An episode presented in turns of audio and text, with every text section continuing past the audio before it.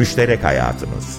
Il y a cent ans, comme un, commune, comme un espoir. Paris Komünü'nün 150. yılında sermaye çağı ve toplumsal devrimler. Hazırlayan ve sunanlar Doğan Çetinkaya, Ömer Madra ve Özdeş Özbay. Comme une étoile au firmament, il faisait vivre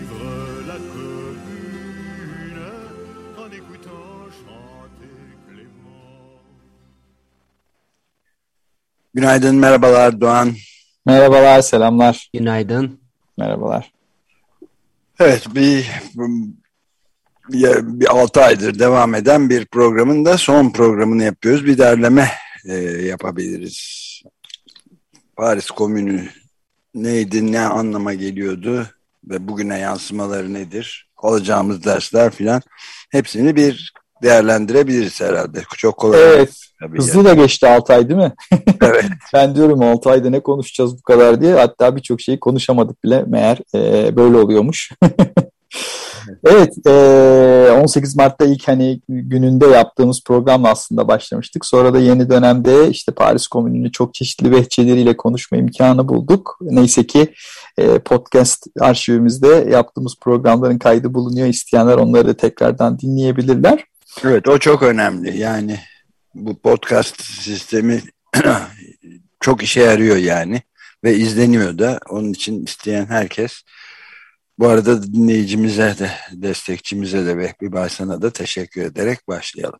Evet teşekkürler. Evet isterseniz Paris'le başlayalım tabii. Paris neden Paris Komünü Paris diye konuşulunca 19. yüzyıl dünya tarihi içinde Avrupa tarihi içerisinde Paris'in e, çok önemli bir yeri var ki zamanında da öyleydi. Daha sonra da çokça devrimler tarihinde e, devrimin ve devrimlerin başkenti olarak e, adlandırıldı. Bu işte e, 1789'da başlıyor elbette ki ama 1830 e, ve daha sonraki ayaklanmalar 1832-39'da gibi ama büyük 48 devrimi ve nihayetinde Paris Komünü Paris'i çok özel bir yer haline getiriyor. Yolu Paris'ten geçmeyen e, devrimci hel, yok gibi, e, romantik yok gibi bir şey oluyor bildiğiniz gibi.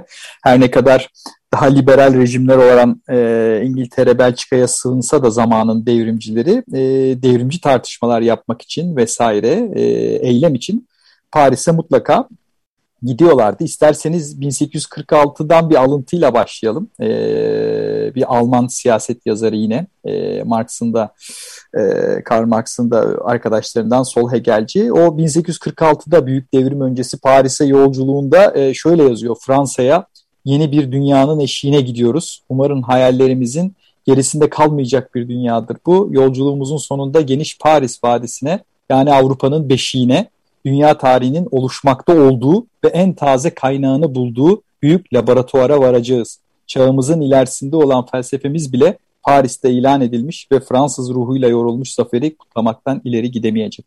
Yani Fransa'nın ve Paris'in böyle bir özel yeri var. Bu tabii 1789'da başlayan devrimci gelenekle ilgili. Bundan dolayı da dünyada birçok devrimcinin e, Paris'te olan bitene yakından baktığını programlarımız boyunca söylemiştik ki Paris Komünü'nde de bu e, özellikle sürgün yaşayan e, birçok kadının, erkeğin e, Paris Komünü'nde nasıl etkin olduğunu veya neden buraya savrulduklarını başka ülkelerden, Rusya'dan, İtalya'dan, Polonya'dan, oradan buradan, e, Almanya'dan e, Fransa'ya geldiğini, Paris'e özellikle geldiğini bu devrimci geleneğiyle söylemek lazım. Yani Paris Komünü olurken e, böyle bir e, arkasında miras e, vardı açıkçası. Evet yani 150 yıldan beri bunu hala büyük bir şeyle konuştuğumuza göre hararetli bir şekilde özellikle de mesela üzerinde epey durma fırsatı bulduğumuz kadınların oynadığı çok önemli rolü benzersiz bir deneyim yani. Evet evet onun için hani e, dünyanın birçok yerinde birçok önemli başkaldırı vardır elbette ama Paris'te yaprak kımıldasa dünyada haber olur. Bu geleneğinden doğru biraz şeyle karşılaştırılabilir belki şimdi üniversitelerde olduğumuz için hani Türkiye'nin birçok yerinde üniversitelerde bir sürü olaylar olur ama Beyazıt'ta bir kişinin evet. burnu kayasa ülkenin en büyük problemlerinden bir tanesi olur. Biraz öyle bir şey yani tarihsel tabii ki de böyle sembolik e, önemleri e, oluyor bu dönemlerde. Evet böyle ülkelerin. E, şimdi Paris Komünü'nde tabii birçok gruptan bahsettik. E, ama işte ne demiştik? Çok ciddi anlamda net bugün bildiğimiz anlamda siyasi partilerin olmadığından, siyasal ideolojinin tam anlamıyla gelişmediğinden e, bahsetmiştik. E, ama hemen ertesinde aslında Paris Komünü bu deneyimden yola çıkarak e, var olan mevcut siyasal akımlar içerisinde de çok büyük bir e, değişime yol açacak. Yani Fransız e, devrimi ertesinde olduğu gibi 1789 ve 1830-1848'de olduğu gibi Paris Komünü de aslında sadece Fransa'da e, sınırlı kalmış olmasına rağmen zamanın dünyasında e, çok önemli bir e, siyasetinde dönüşüme yol açacak. İnsanların kendi yaptıkları ideolojilerini, siyasetlerini, siyaset yapış tarzlarını sorgulamalarına yol açacak. Yani anarşistlerden, Marksistlere, o zamanki internasyonelden doğmakta olan bir takım işte sendikal yapılara kadar önemli. Çünkü neden? Onun öncesinde gerçekten e, çevreler var ve bir takım siyasi e, filozofların ön plana çıktıkları, önderlik ettikleri e, bu programda da andığımız işte Proudhon gibi, Blanqui gibi çeşitli e, şahsiyetlerin önderlik ettiği ama onların da onları takip eden çevrelere tam hakim olmadıkları, e, bir takım e, yerelliklerden gelen şahsiyetlerin kendi özellikleriyle e, çevrelerini belirledikleri daha amorf bir e, yapılardan e, bahsediyoruz. Bunları da zaten hani 1848 devrimleri öncesinde görüyoruz. Mesela bir takım hani küçük e, karbonari dediğimiz e, dar yapıda örgütlerin hani bir takım işte e, komplovari eylemlerle kitleleri harekete geçirmeye e, çalıştıkları bir takım girişimler var, bir takım çevreler var. Özellikle e, Fransız devrim şey Paris Komünü'nde çokça adı geçen Blanque'nin önderlik ettiği e, özellikle Armand Barbès, e, Blanqui gibi, e, Bernard gibi bir takım şahsiyetlerin işte böyle kurdukları aileler cemiyeti, mevsimler cemiyeti gibi devrimci örgütler var. Bunlar darbe yapmaya çalışmıyorlar. Fakat bir takım kıvılcımlar oluşturarak kitleleri e, kendiliğinden ayaklanmalarını e, bir nevi provoke etmeye çalışıyorlar. Açığa çıkmasına vesile olmaya çalışıyorlar. E, bazen böyle hani bunların darbeci böyle gizli kapaklı örgütlerle bir takım değişimler yaratılmaya çalışan girişimler olarak e, da okunmaya okunduğunu falan görüyorum. Aslında bunlar öyle değiller. E, tam tersi e, kitlelerin kendi e, eylemlilikleriyle e, ve kendilerinin bulacakları yoldan kendilerinin gidecekleri sonuca ulaşmalarına vesile olmaya e, çalışıyorlar. Bundan dolayı böyle bir kaotik ortam var aslında devrimci mücadele içerisinde ki hem 1848 devrimlerinde hem de 1848 devrimlerinden sonraki e, bir takım siyasi akımlarda bunu e, açıkça görüyoruz ki hani Paris Komünü'nü tartışırken de e, bu kendiliğindenci e, dinamiği, e, hiçbir politik örgütün bu Paris Komünü'ne tam anlamıyla egemen olmadığını, egemen olmaktan da çok uzakta olduklarını, aslında böyle çok büyük bir dertlerin de olmadığını e, oradaki örnekleri anlatırken e, biraz konuşmuştuk aslında. Hani kulüplerden kurulan cemiyetlere, derneklere, daha yavaş yavaş ortaya çıkmaya başlayan işçi örgütlerinden falan bahsetmiştik. Çok bu kendiliğindenci e, dinamik gerçekten 19. yüzyılın e, baş kaldırılarına çok ciddi anlamda e, damgasını e, vuruyor. Bundan dolayı da ortaya çıkan hani cumhuriyet gibi bir takım e, fikriyet, fikirlerin, öne, önerilerin, e, siyasi gelecek tahayyüllerinin de çok net sahipleri yok. Çok ciddi bir siyasi tartışma ortamının da e, hem tabanda hem de entelektüeller arasında e, yürüdüğünü e, görüyoruz. Bence Paris Komünü'nde hani anlattıklarımızdan da bir şekliyle çıkıyor. Hani bugün bugünün de 29 Ekim'in de anlamıyla da belki kesişecek. Evet. E, aslında hani Cumhuriyet'in e, 1871 gibi 19. yüzyılın yani artık son çeyreğine girilirken e, marjinal bir düşünce olduğunu görmek bile e, ve radikallerin e, sokakta savunmak durumunda kaldıkları bir düşünce olduğunu hatırlamak da bence önemli. Yani 150 sene daha günümüzden sadece 150 sene önce e, Cumhuriyet ancak bir büyük e, daha sonra işte komünal, sosyalizan tınıları olan büyük bir halk ayaklanması neticesinde e, 3. Cumhuriyet olarak e, Fransa'ya gelmiş olacak. E, ama orada da Paris Komünite e, tartışırken de gördüğümüz gibi e, Cumhuriyet gayet sadece radikallerin ve sokakta bunu eylemle e, talep etmek durumunda kalanların aslında bayraktarlığını yaptıkları bir düşünce. E, bugün artık... şimdi, şimdi bu, bu böyle görünmüyor değil mi? Çok Elbette. Şey. Evet evet. Yani bu zaten Cumhuriyet tartışmalarında Fransa'da da çok şey yapılır. Hani Cumhuriyet tamam var da hani Cumhuriyet neyi ifade ediyordu? Cumhuriyeti kim savunuyordu?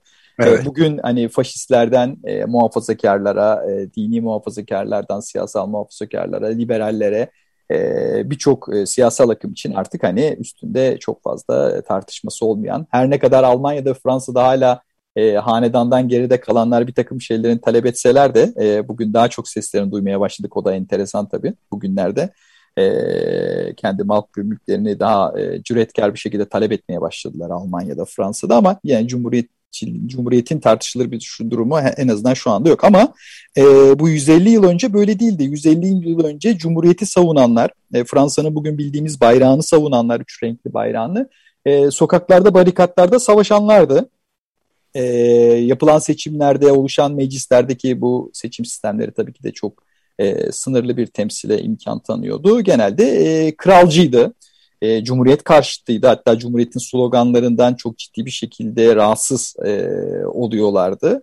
E, bundan dolayı müesses nizam e, Cumhuriyet karşıtı bir nizam olmak durumunda kalıyordu ki bu Louis Michel'den de bahsederken anlatmıştık. Ancak 1880'lerin sonuna doğru e, ortalarından itibaren Cumhuriyetçiler mecliste e, çoğunluğu elde etmeye başladılar. E, ancak 1890'lardan sonra e, daha ana akımlaşmaya e, başlayacak. E, Cumhuriyet bunu aklımızda tutmamız gerekiyordu. Yani e, ve Cumhuriyet daha sonra yerleştikten sonra da hemen hemen bütün siyasi kesimler tarafından e, savunulduktan sonra da e, Cumhuriyet'in tabii ki de içeriğinin ne olduğu önemli olmaya başladı. Çünkü hani Hani bugün de Türkiye'de de yapıyoruz yani demokrasiz bir cumhuriyet e, neye yarar, e, ne kadar anlamlıdır vesaire olduğu gibi.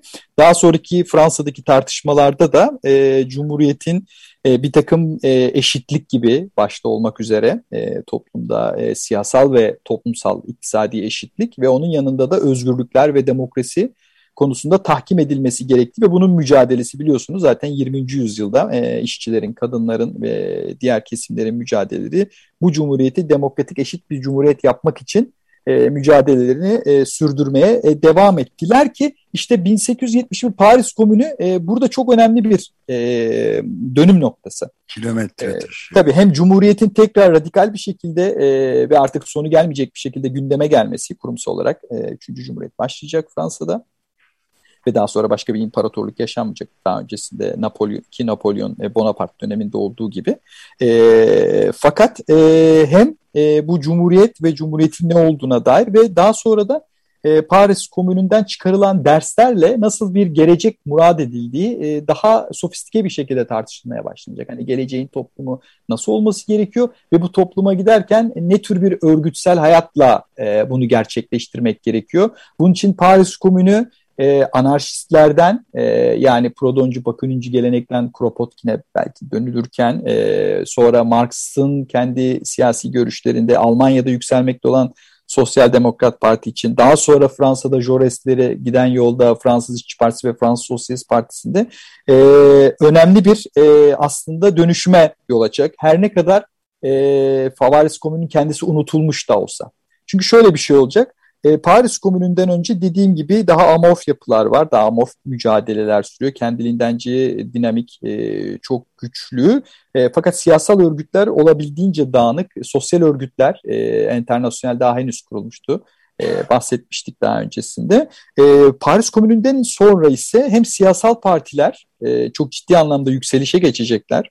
Daha örgütlü bir e, siyasal hayatın ortaya çıktığını çok net bir şekilde e, görüyoruz. Onun yanında da çok e, ciddi sendikal yapıların hızla yükselişe e, geçtiklerini e, görüyoruz ama biz tabii yine 20. yüzyıldan kabaca ve bu hani içinde olduğumuz 21. yüzyıldan geriye baktığımızda da hani e, bugünkü var olan yapıları geriye doğru çok okuma eğiliminde oluyoruz. E, Paris Komünü'nden sonra mesela e, sendikal alanda ortaya çıkan e, hareket e, anarko-sendikalist e, hareketti. Ve onların en önemli ilkelerinden bir tanesi e, biraz siyasete mesafeli durup ama aynı zamanda var olan çalışma hayatı içerisinde demokratik bir e, hayatı e, ortaya çıkarmakta. Onun için de e, mesela iktisa, iktisadi iktidarın yani sadece siyasal iktidar değil öncelikli olarak çalışma hayatında insanların çalıştıkları yerde iktidarın proletarya tarafından kolektif olarak ele geçirilmesini, e, burjuvazinin mallarına doğrudan el konulmasını yani siyasi şey olmaksızın, sanayi ve tarım işletmelerinin her biri demokratik olarak seçilmiş e, ve manda imperatif ilkesi yani bu çok önemli geri çağırma ilkesine göre hareket eden yani görevden derhal alınabilecek delegelerden oluşan işçi ve çiftçi komiteleri tarafından yönetilmesini savunuyorlar. Böylece burada e, neyi görüyoruz? E, çok ciddi bir şekilde e, yükselen ve Fransa'nın en güçlü hareketlerinden bir tanesi olacak 20. yüzyıl başında.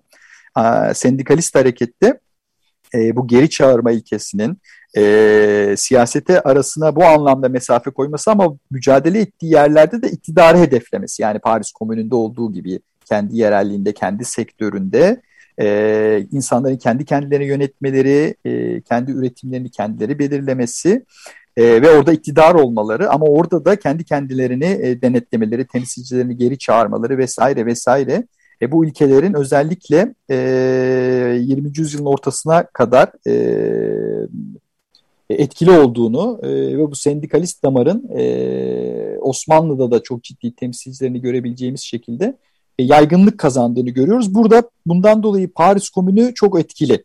E, evet, çok ben, önemli. Bu noktada bir şey sorabilir miyim? Tabii.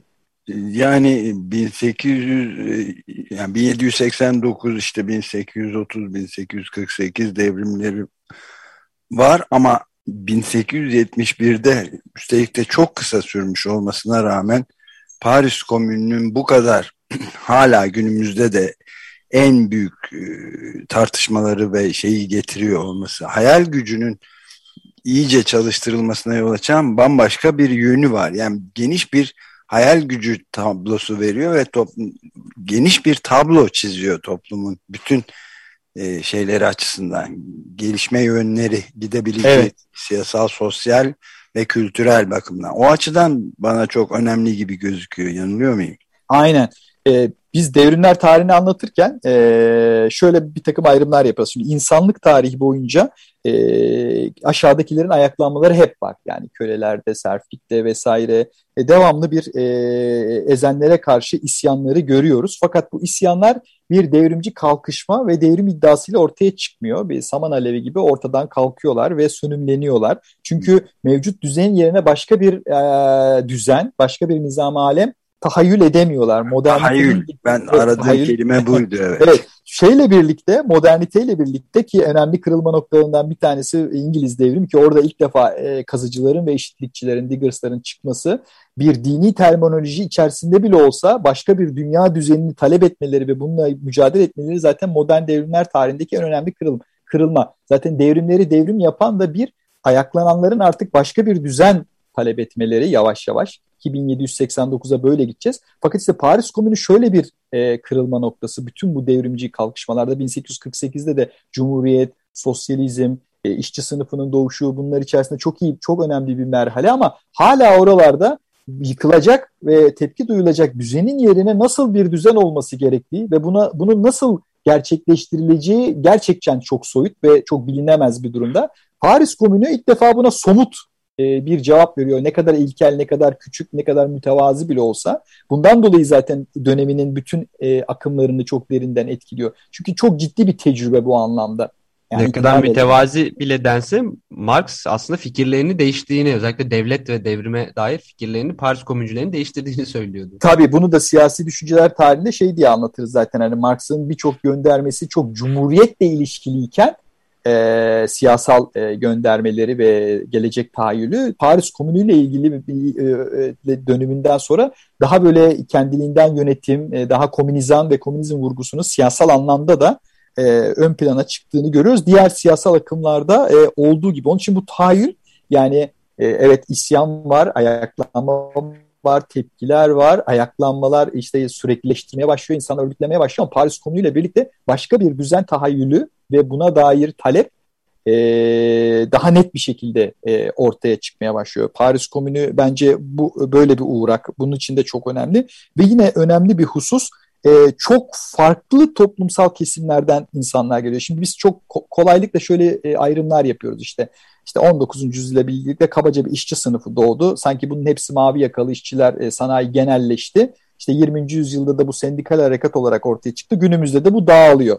E, şimdi bu bir işçi sınıfı ve sosyalist hareket anlatısı. Oysa ki e, bu tam anlamıyla böyle gerçekleşmemişti. Yani işçileşme e, biçimi çok farklı şekillerde yaşanıyordu. Onun için bu Paris Komünü'nde 1848 ayaklanmalarında ve sonrasında sadece mavi yakalı işçileri değil çok farklı sektörlerde çalışan işçileri, zanaatkarları, çiftçileri, köylüleri her seferinde görüyoruz. E, ve onlar tamamen ortadan kalkmıyorlardı. Yani gerek 1848'de 1871'de hatta 20. yüzyılın başı ayaklanmalarında da e, bu devrimci zanaatkarları, e, farklı sektörlerde çalışan e, yani mavi yakalıların çalıştığı sanayi sektörünün dışındaki sektörlerde de proleterleşen, işçileşen kesimleri de görüyoruz. Bu anlamda Paris Komünü de çok e, farklı kanatları olan bir sınıf profilini karşımıza çıkarıyor. Biliyorsunuz en tutuklananlar arasında en yaygınlık gösteren kesim inşaat işçileri mesela. E, neden? Yani çok e, kentsel dönüşüm oluyor 19. yüzyılda özellikle Paris Komünü öncesi ve sonrasında. E, çünkü hani programımızın adında da var sermaye çağı yaşanıyor ve bu sermaye çağındaki en büyük 2-3 yatırım alanından bir tanesi kent e, ve kentleşme, e, kentsel dönüşüm. E, ve orada da tabii ki de inşaat işçilerinin tam da Paris'te bu işin en fazla yaşandığı yerlerden bir tanesinde ortaya çıkmaları e, aktör olarak bir tesadüfün eseri e, değil. E, bundan dolayı hani bunu görmemiz lazım. Çevreleriyle, toplumsal kökenleriyle, formasyonlarıyla, ekonomik durumlarıyla, konuştukları dille, yöreleriyle, ortak paydalarıyla çok çeşitlilik arz eden ve bu çeşitliliğin yok olmayacağı bir işçi sınıfı profilini görüyoruz. Aynen bugün olduğu gibi bugün de hani bir tür ayaklanmalarda, iklim mücadelelerinde e, çünkü insanlar gerçekten proleterleşiyorlar, işçileşiyorlar çalıştıkları her sektörde. E, fakat o farklı yerlerden gelmeleri mevcut sisteme ortak bir yandan mücadele etmelerinin e, önünde bir engel değil aslında. Tam tersine zenginlik. Yani bunun ortadan kalkacağını beklemek e, abesle iştigal e, diyebiliriz. Yani Paris Komünü'nde de öyleydi, bugün de açıkçası e, böyle ve bu zenginlik e, tabii ki de gelecek tasavvurunda da bir zenginlik ve çeşitlilik yaratıyor. Aynen o gün yapıldığı gibi. Onun için Paris Komünü'nden sonra da çok farklı damarlardan e, muhalefet e, siyaseti yürümeye devam etti. Almanya'da daha işte bu aşina aldığımız Alman Sosyal Demokrat Partisi işte kurulması ve çok dünyanın en büyük kitle partisi haline gelmesi. Onun yanında e, çok farklılık arz eden sendikal e, yapıların ortaya çıkması. E, Fransa'da Fransız Sosyalist Partisi, İngiltere'de bambaşka bir gelenek. Bundan dolayı aslında bu şey, bu farklı damarlar gelişerek kendilerini sür, sürdürüyorlar. Anarşist gelenek içerisinde de keza öyle. Fakat dediğim gibi Paris Komünü gerçekten burada e, çok kısa bir deneyim olmasına rağmen aslında e, çok ciddi bir e, dönüşüm yaratıyor ve sadece Fransa'da ve sadece Paris'te sınırlı kalmış olmasına rağmen. Çünkü e, aldıkları kararlar, uygulamaya çalıştıkları düzen o oluşmakta o, olan tahayyülü e, çok daha e, sıçramalı bir şekilde devrimci bir hale getiriyor ve bir alternatif olarak gerçekten e, o kadar o zamanın insanların önüne koyuyor. E, böyle diyebilirim en azından yani. Evet yani buradan e, özet olarak çıkarabileceğimiz en önemli ders e, benzersiz bir tahayyül gücünü orada ortaya koy geniş bir tablo halinde ortaya koymuş olması. Yani bütün kesimlerini toplumun devrimci bir bakışla ortaya e, bütün kısalığına rağmen senin de dediğin gibi ve başarılı da olmuyor tabii ama buna rağmen bugüne kadar bunu böyle enine boyuna tartışma ihtiyacı duymamız çok geniş bir hayal gücüne dayanıyor olması. Tabii. Yani devrimlerin çoğu e, yenilgiyle sonuçlanmıştır insanlık tarihinde zaten. Şey az azdır. Başarılı olanlar bir şekliyle azdır. E, fakat e, özellikle bir takım yenilmiş e, devrimler 1848 gibi e, Paris Komünü gibi ve 1968 gibi gerçekten kendi yenilgilerin çok ötesinde kendi çağlarını dönüştürmüşlerdir. E, yenilmiş olmalarına rağmen e, kendi varlıkları kendilerinden solan gelen çağı sadece muhalifler ve direnişte olan insanlar açısından değil, sistemin de kendisini ona göre yeniden ürettiği ve yeniden inşa ettiği e, vesileler e, yaratmışlardır. Bunun için etkili e, dirler açıkçası. Ee, onun için bugün yeniden ve yeniden e, bunlara dönüp bakmamız bizim için gerçekten bir e, tesadüf değil e, açıkçası. İlham Belki- verici yani evet ana kelimelerden biri de ilham kaynağı olması birçok hareket için değil mi sosyal hareket için pardon sözünü kestim Özdeş. E, Benim açımdan bir de Paris Komünü sonrası açısından da bir önemi var. Bence hepimizin de e, böyle hatırlaması gereken. O da Paris komüncüleriyle yaşanan, kaçtıkları ülkelerde yaşanan bir dayanışma var. Yani Evet. devrimcilerle, göçmenlerle aslında devrimci göçmenlerle muazzam bir dayanışma yaşanıyor bütün. Yani Marx bile hayatında, Marx ve Engels bile dayanışma kampanyaları gerçekleştiriyorlar ki bu biz işte Orta Doğu devrimlerinden sonra aslında e, tartışma konusu olmuştu e, böyle bir dayanışmanın eksikliği. Aynen aynen yani e, hem farklı siyasal akımlar arasında çok ciddi bir mücadelenin yanında e, dayanışma ilişkisi de var. Her ne kadar çok sert tartışmalar yapsa da hem de gerçekten e, Paris Komünü'nde gördüğümüz gibi çok fazla göçmen var Paris Komünü'nde sırasında ve sonrasında ve birçok insan yerinden yurdundan e, ediliyorlar ve bu e, Fransızı, Rusu, İtalyanı, Almanı her yerde görüyorsunuz ve e, bunlar bu uluslararası internasyonel mücadeleyi yürütmekten hiçbir zaman e, geri e, durmuyorlar. E, ve özellikle var olmaları e, hem Avrupa dışında hem de Avrupa içerisinde e, gerçekten bu e, dayanışma e, mücadelesi ve kampanyalarının e, çok ciddi bir şekilde e, rolü oluyor ki zaten sonrasında 1890'lardan sonra çok büyük kitle partilerinin artık kendi kendilerini e, finanse edecek, kendi kendileriyle e, de e, ayakta kalabilecek bir şekilde ortaya çıkmaları da yine bence e, bunun ciddi etkisini görebiliyoruz. Yani 1890'larda artık e, hatta e, işte 1900'lerden itibaren e, kendi içerisinde devlet gibi olan Almanya'da, Fransa'da çok büyük sayıda kitlesel üyeye sahip e, ve bundan dolayı da kendi aralarında çok ciddi ilişkileri olan bir yeni e, mücadele dönemine e, girilmiş oluyor ki o da 20. yüzyılın tarihini çok derinden e, etkileyecek zaten. E, bu anlamda gerçekten önemli. Bir de şey de değil mi yani hazır bahsetmişken son bir cümle olarak da Louis Michel gibi sürgüne gönderilen, cezalandırılan kişilerin gittikleri yerlerde de Evet Yeni Kaledonya'da. Yeni, evet. Yeni Kaledonya gibi yerlerde büyük bir anarşist e, harekete ön ayak olmaları filan da yani. Çok Evet, evet. Yani bu komünerler zaten her zaman çok Fransız siyasetinde çok önemli yerleri e, olacak veya onu yolu oradan geçenler kendi ülkelerinde gittikleri her yerde e, bu şeyi devam ettirecekler ki zaten daha sonra gelen dönemde de e, bu şahsiyetler e, önemli rol oynamaya devam edecekler yani Louis Michel gibi, Blanqui gibi, Blanqui bir 10 sene sonra ölecek. Yine bir e, mitingde yaptığı konuşma sonrası geçirdiği kalp kriziyle yani bir konuşma yaparken öl- ölen e, Evet. komüner liderlerinden bahsediyoruz yani. Evet, evet. Yani Louis Michel de döndükten sonra bayağı anarşist faaliyetlerine devam etti. Evet anarşizm işte siyah bayrağının bile onun işte siyah eteğinden e, çıktığından bahsetmiştik onun hakkında konuşurken. Evet, gerçekten öyle. Evet, e, peki galiba sonuna geldik. Bir Cumhuriyet Evet. Bayramı'na denk gelmesi de hoş oldu. Aynen. Son, Başka türlü bir cumhuriyetten bahsetmiş olduk. evet, başka türlü bir Cumhuriyet'ten bahsetme fırsatı bulduk. Doğan çok teşekkür ederiz. Ben teşekkür ederim. Altı ay gibi- birlikteydik. Bu gibi programları ileride de başkalarını sürdürmek umuduyla diye kapatalım bu programı. Aynen. Çok teşekkür Aynen. ederiz. ama. Ben teşekkür ederim. Eyvallah. Sağ olun. Herkese günler. Hoşçakal.